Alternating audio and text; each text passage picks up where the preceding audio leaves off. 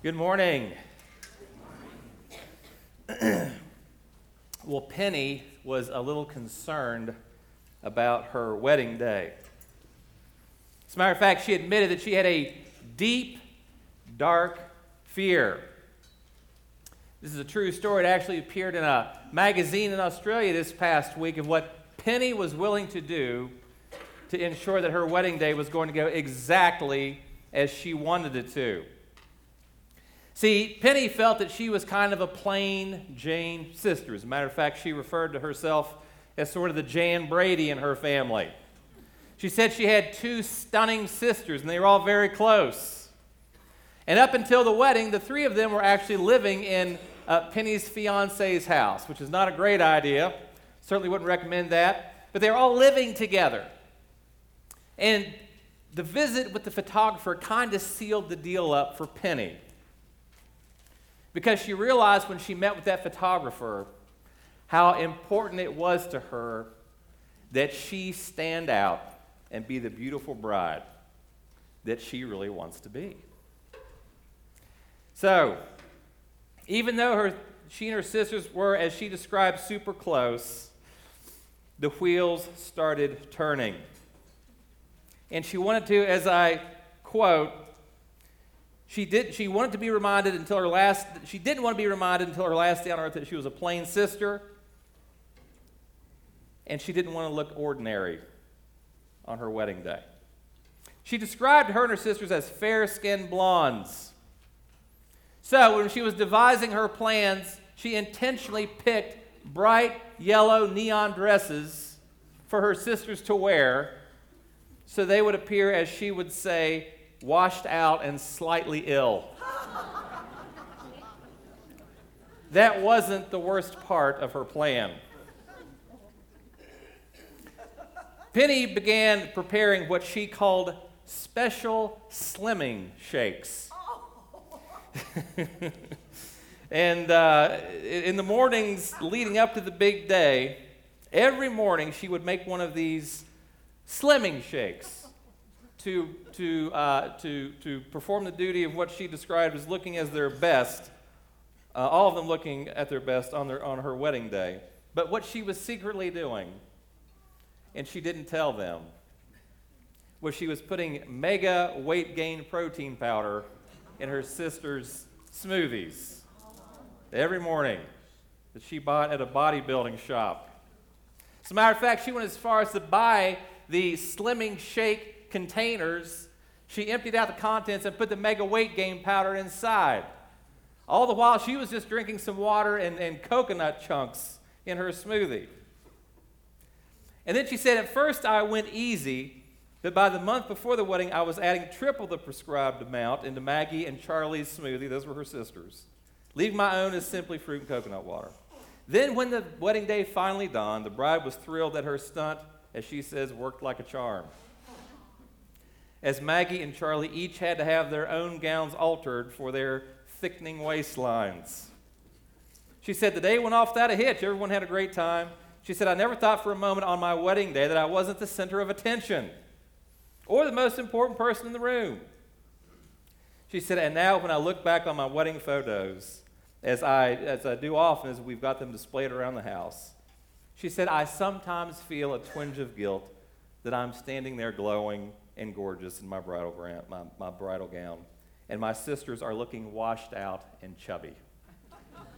But she said, I mostly feel happy, including that she's glad Maggie and Charlie have both lost the weight that they unknowingly gained at her hands. Now, there's something seriously lacking in the character of this young woman who, who pulled off this stunt. It's actually a character quality that most employers are desperately seeking and finding it increasingly hard to find. It's a quality that every consumer expects of someone that provides them any kind of service. It's what we expect of our politicians. It's what we expect of those in law enforcement. It's what we expect of those in ministry. And that character quality that I'm talking about is integrity integrity, increasingly hard to find and desperately needed in the world we live in today. That's what we're going to talk about today this subject of integrity. As a matter of fact, we find two of the greatest examples of integrity in the chapter that we're going to be looking at today in Ruth chapter 3. So today we'll be in Ruth chapter 3, and we'll start with verses 1 through 5. Actually, yes, 1 through 5. If you would please stand with me for the reading of God's word.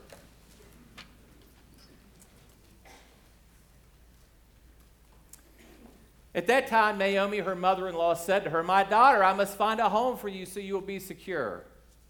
Now, Boaz, with those female servants you worked, is our close relative. Look, tonight he is winnowing barley at the threshing floor. So bathe yourself, rub on some perfumed oil, and get dressed up. Then go down to the threshing floor. But don't let the man know you're there until he finishes his meal.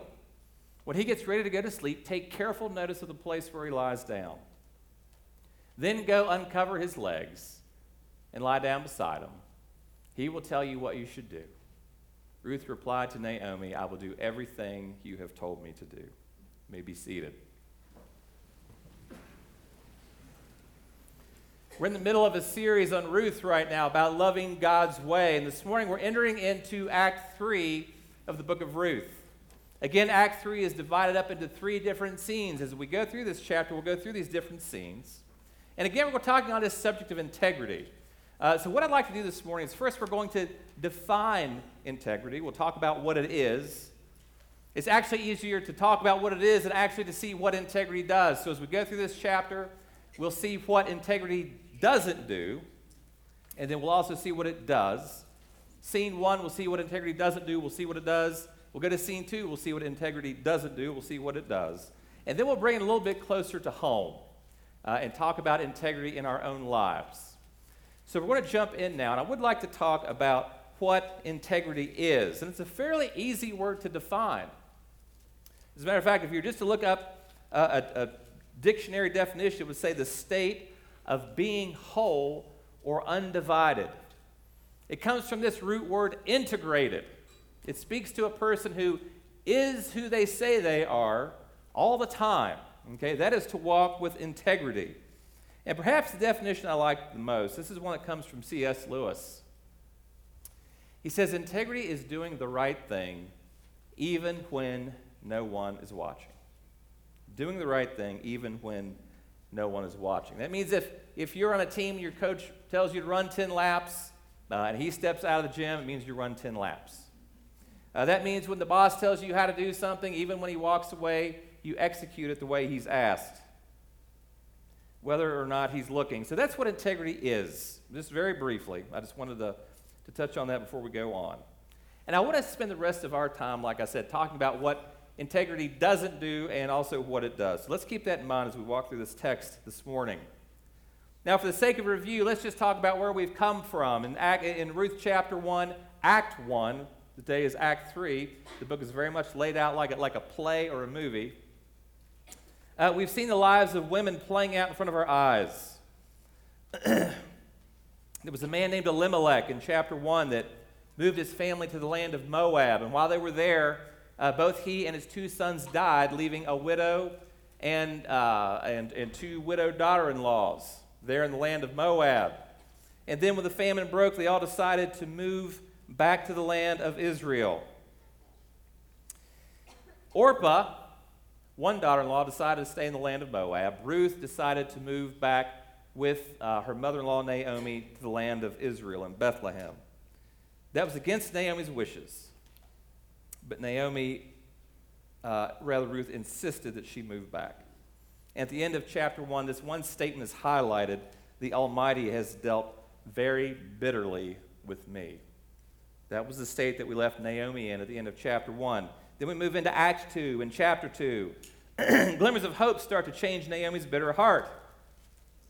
We see this seemingly random event of Ruth going to a field, which actually turns out to be the hand of God leading them to this man named Boaz.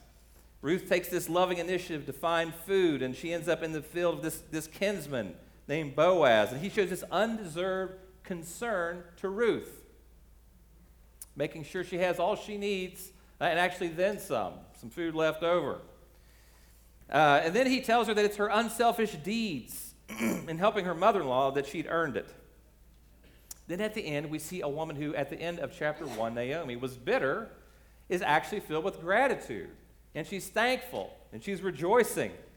So she's moved out of that bitterness to this state of gratitude and, and, and praise. So now then we come into Acts chapter 3. And once again, we're stepping into three different scenes. So here we are. Uh, we're in scene one. And what we see is some scheming going on. Uh, and at first glance, Naomi kind of seems like one of those uh, maybe you've had an overzealous family member or friend who just kind of says, You know, I'm tired of you being single. We're going we're gonna do something about this, okay? And maybe that was well received, and, and I think normally it's probably not well received. But it seems like that's what is going on. She's kind of an uninvited matchmaker. Um, but then we see there in verse 1 that Naomi is actually very interested in getting her now widowed daughter in law, Ruth, a home where she'll be provided for. That's her chief concern. And that place home can mean a place of rest, somewhere where she's going to be taken care of.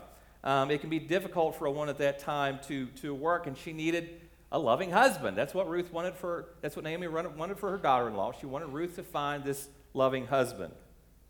So we've got this legitimate concern. And there's something very important to note here. Boaz could act as redeemer of property and persons. He could be a levir. We talked about this a little bit last time.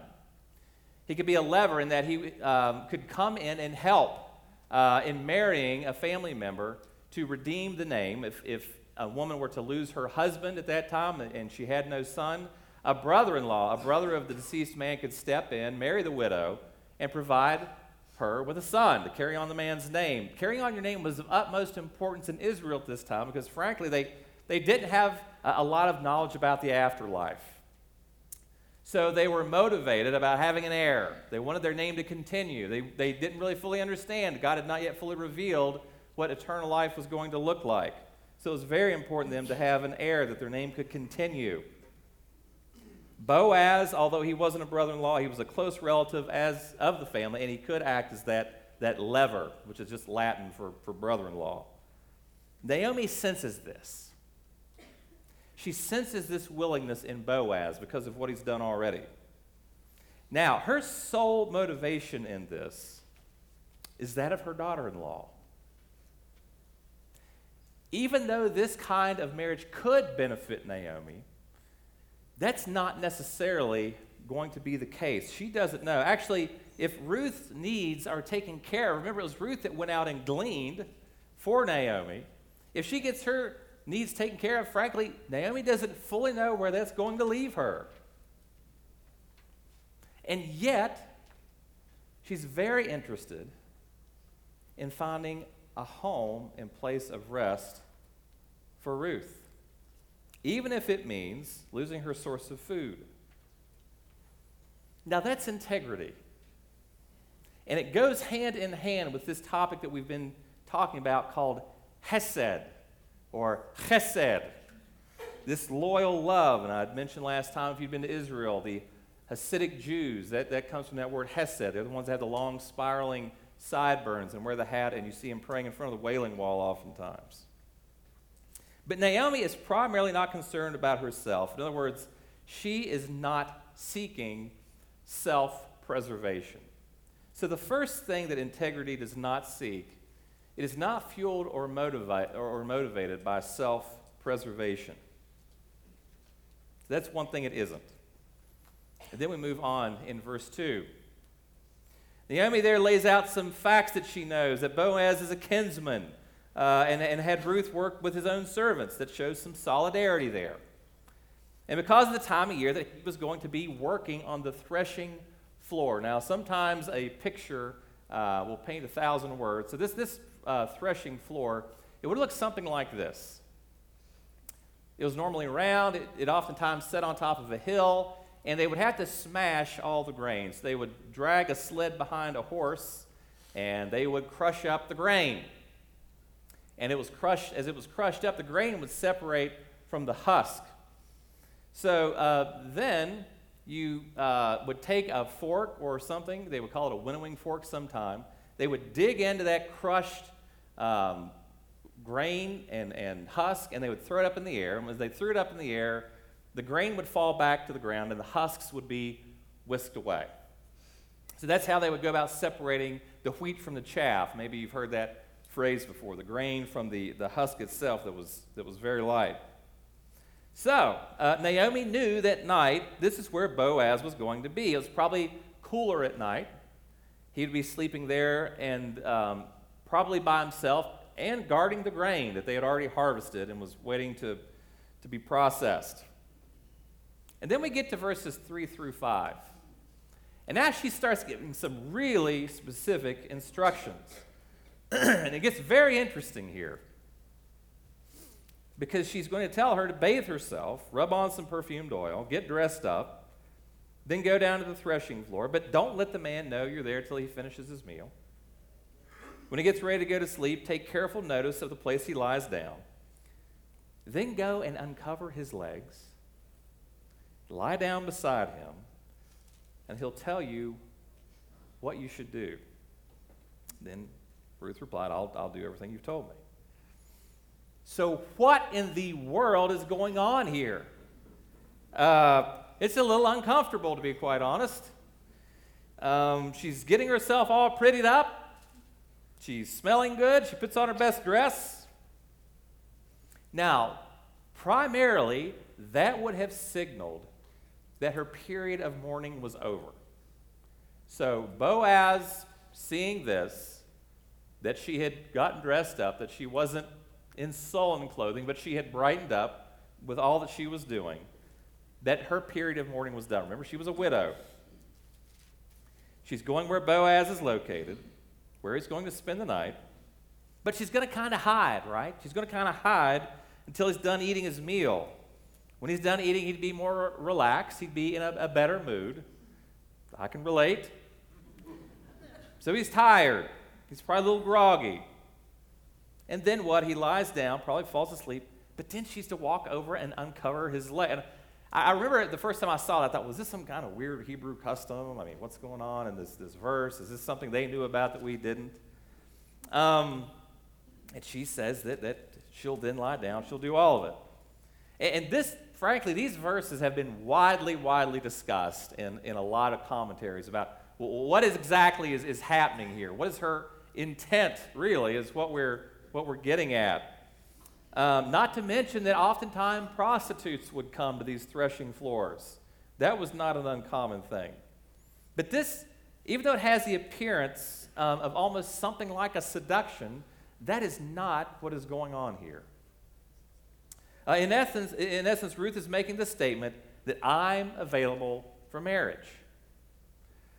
Um, uncovering his legs would have simply been to make him cold and to wake him up. It was cool at night. Uh, it wasn't some kind of a weird custom or anything like that.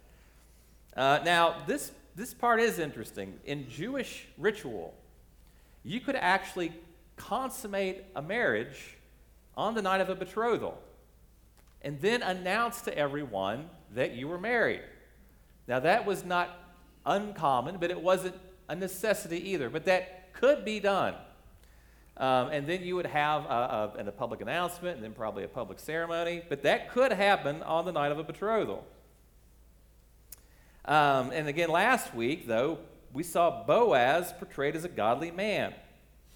So it wasn't like he had been making passes at this young Moabite woman or anything like that. And likewise, we see Ruth also uh, embodying this quality of this loyal love by Israelite standards. Now, Moabite standards would have been something else. But remember, she has agreed to live by the God of Naomi. Now, this scheme that Naomi has concocted, that she's instructed Ruth to do, and Ruth is willing to go along with it, is extremely risky. Remember, Boaz is this godly man. And this is something that prostitutes would do. So, what was he going to do? Because he could have just shooed her away uh, as being kind of an immoral woman. Remember, she, he's been a very godly man up to this point. So he could have just shoot her away, you know, I, I, get away from me, I, I don't know what you're doing here. Or something else could happen. He could have taken it as, as a proposition. But what Naomi hopes will happen is that he will see she's not dressed like a prostitute, and that he's going to look, overlook all of the irregularities of what's going on here. And there are a lot of irregularities. Um, first, you've got a woman proposing to a man. Um, you've got a younger person proposing to an older person. You have a field worker proposing to the field owner. You've got an alien proposing to a native. And she's saying that at the end of this, Ruth, he's going to take over the situation. So you've got all these dynamics that are happening. But obviously, Naomi, she's got a strong faith here. And it's in something that she's seen in Boaz. She's seen his integrity and how she believes God is going to govern his actions. And by the way, as we're being taken along in this story, we are being encouraged to trust the same God in the same way that Ruth and Naomi are. So, in these first five verses, where we've seen that Naomi is primarily not interested in self preservation, but rather she's willing to take a risk and even make sacrifices if it's necessary, because Ruth may not stick around. We see these two things. One, integrity is not fueled or motivated by self preservation, but rather it does call for necessary sacrifices. Naomi was willing to sacrifice her security for the sake of Ruth, for the sake of Ruth getting this home that she believes is necessary. Now, uh, self preservation is a very natural thing. Um, we tend to do it, and, and, sometimes the sacrifices that you and I may be called to do, uh, frankly, may not be a big deal. Sometimes integrity just calls for a sacrifice of time. As a matter of fact, I remember an incident whenever I was living in Dallas, Texas. I just started working for a company and I was very busy at the time, and I had to go on a business trip while, while I was in seminary. And I remember I got my plane tickets. I showed up at the, the counter, and I was ready to leave, and I, I handed my ticket to the, uh, the woman there, and she looked at him, and she looked at me, and she looked at him, and she looked at me. And she said, Sir, you're 24 hours late. Do you know that? I thought, oh, this is not good. I just started working for this company. And this is not a this is not going to exactly instill a lot of confidence uh, in me that I'd ordered the, the ticket 24 hours before I was supposed to leave. And she's looking at me, and she sees I, I, the only thing that came out of my mouth is like, well, what do I do? Like I didn't know. And then she looks at, she kind of shakes her head. She's, she's mildly irritated. And then she starts just typing. She's shaking her head. And I hear her mumble a few things. I heard her mumble something like, if this had been anybody else standing here. And she just keeps talking. And it looks at me and is like, you know, you're lucky. She didn't say, but you're lucky that I'm the one. So she kept going, and she said, okay, I've got you booked on the next flight today. Now, I had no clue that she could do that. I was standing there ready to write out some horrible personal check to just try to make this all go away. But she was willing to sacrifice her time to be able to make something that she was showing integrity. Now she knew that she probably knew that both flights weren't fully booked. She know she knew that I had paid for the ticket, um, and and she was very gracious. But that was it was a sacrifice for her to be able to do that. Do you ever have the opportunity to make that kind of sacrifice for the sake of integrity? Have you ever had to make a sacrifice like this because in your heart of hearts you knew what was going to be the right thing to do? And you chose over preserving yourself, your own time, your own finances, where it may be. You chose rather to make a necessary sacrifice for the sake of integrity. Naomi was potentially going to lose her meal ticket. Ruth, by implementing this little plan of hers, she doesn't know what's going to happen. She doesn't know how Boaz is going to respond. This could end it for both of them. She believes he'll respond positively. Then we come to the end of scene one. Uh, again, the curtain drops. The scheme has been laid out. The plans have been made. But what's actually going to happen? In verses 6 and 7, Ruth carefully does everything Naomi instructed. Then we get to Boaz. How will he respond? We see it in verses 8 and 9. At midnight, the man was startled and turned over, and behold, a woman lay at his feet. He said, Who are you? And she answered, I am Ruth, your servant. Spread your wings over your servant, for you are a redeemer. Some versions may say, Spread your skirt over me. So there we have his response. He's a bit surprised to find this woman there. Now remember, this is in the dark days of Israel. This is the time of the judges where men were doing what was right in their own eyes. Um, but not so with Boaz. Remember, Boaz is an Israelite, unlike other Israelites.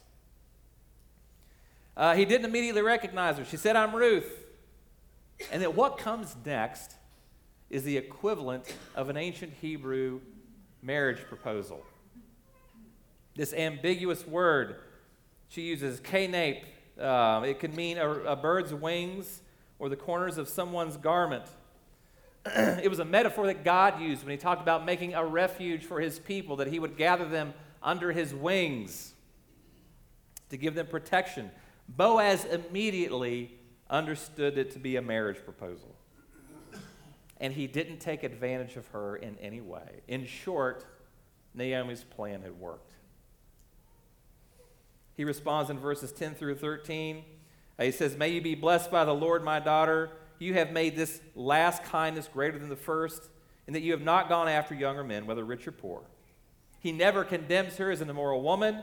Instead, he pronounces a blessing over her in verse 10. He promises to do all she asks in verse 11. He does reveal a complication in verse 11.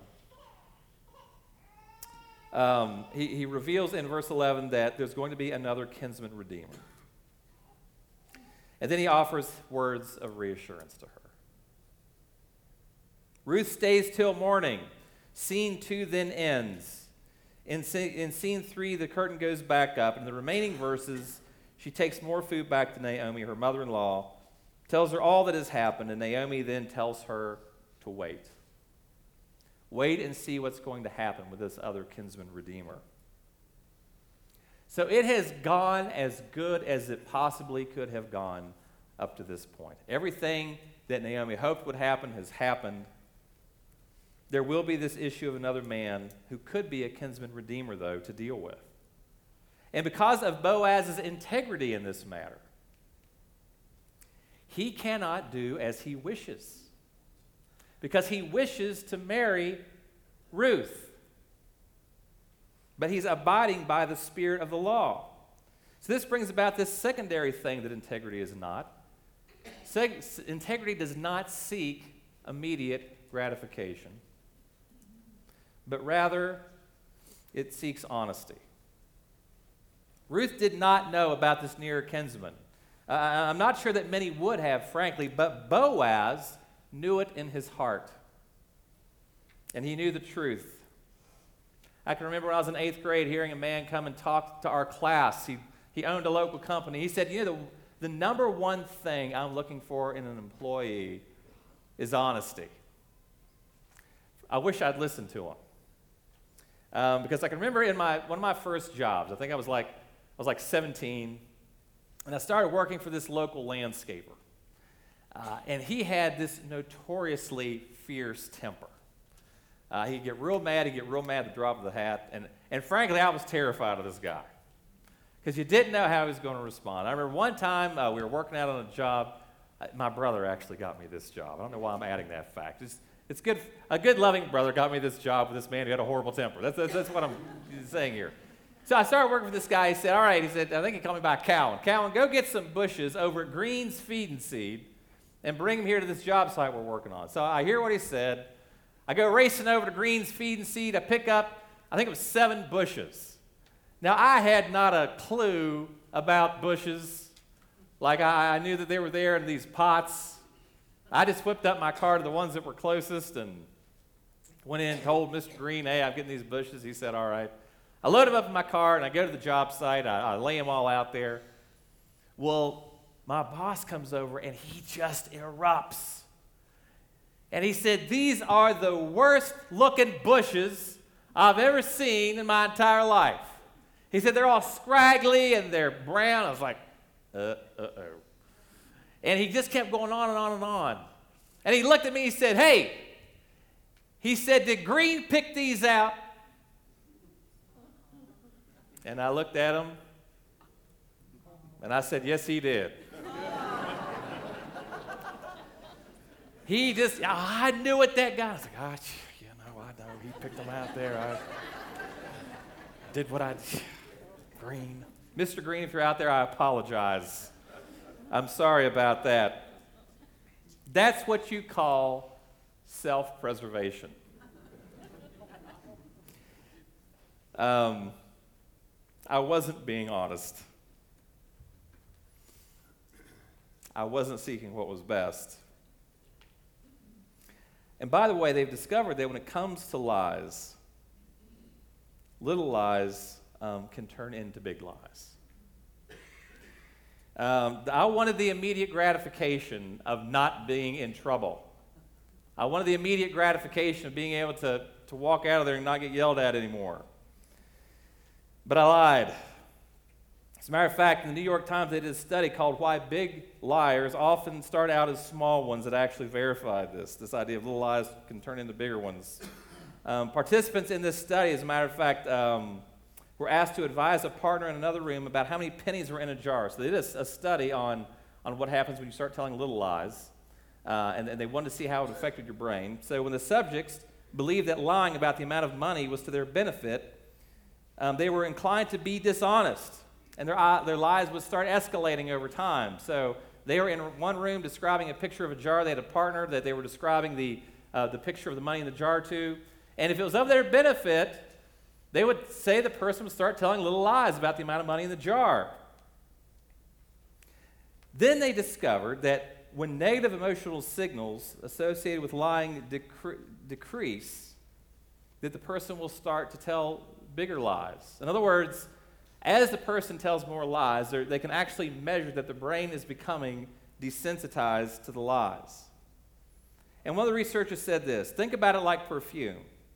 You buy a new perfume and it smells strongly, and after a few days later, it smells less, and a month later, you don't smell it at all.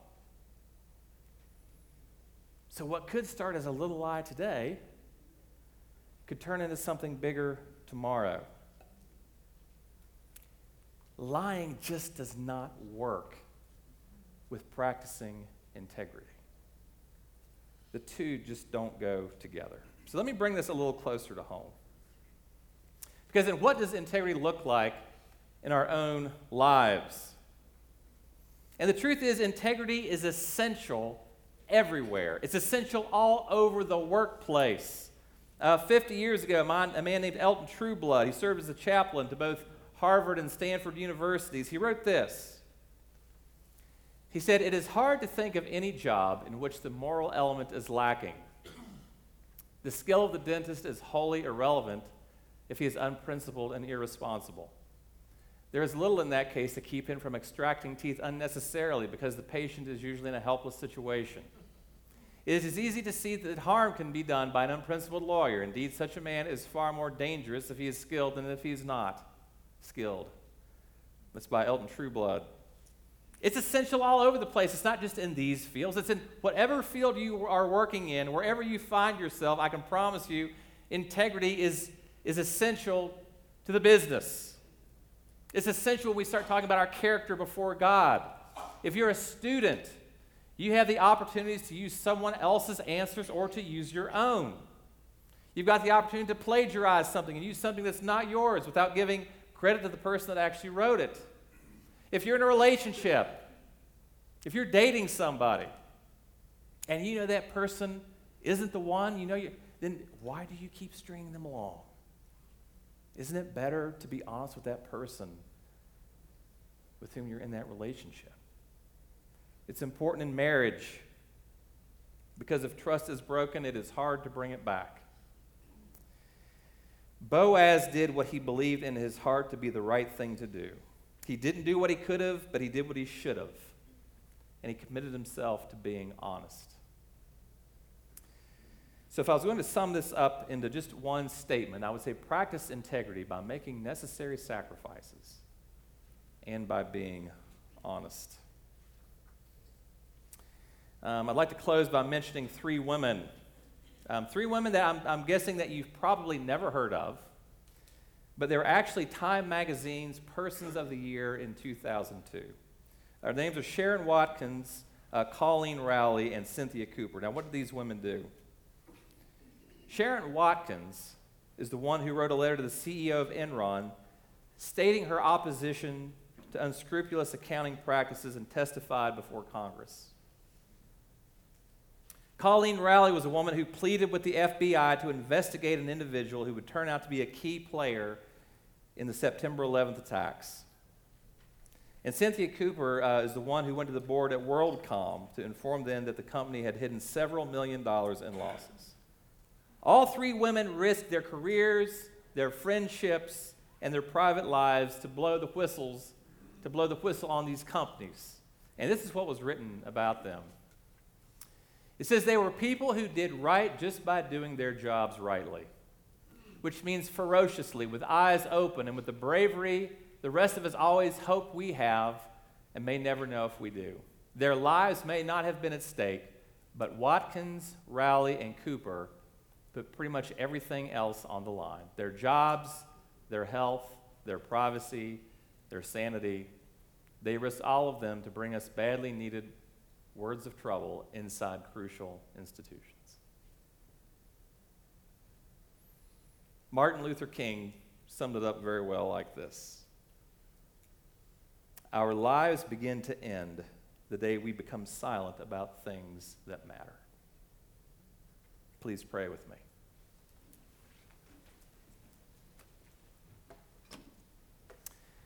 Father, help us to have the courage and the guts that it takes to live with integrity. And Lord Jesus, we thank you for being the ultimate example of an integrity. You gave up everything to make the ultimate sacrifice for us. Lord, even though we despise you, you loved us enough to give up your life for us. I pray that we would die to self like you. And Lord Jesus, in your holy and precious name we pray. Amen. To the King of ages, immortal, invisible, the only God, be honor and glory forever and ever. Amen. Thank you all so much for being here today.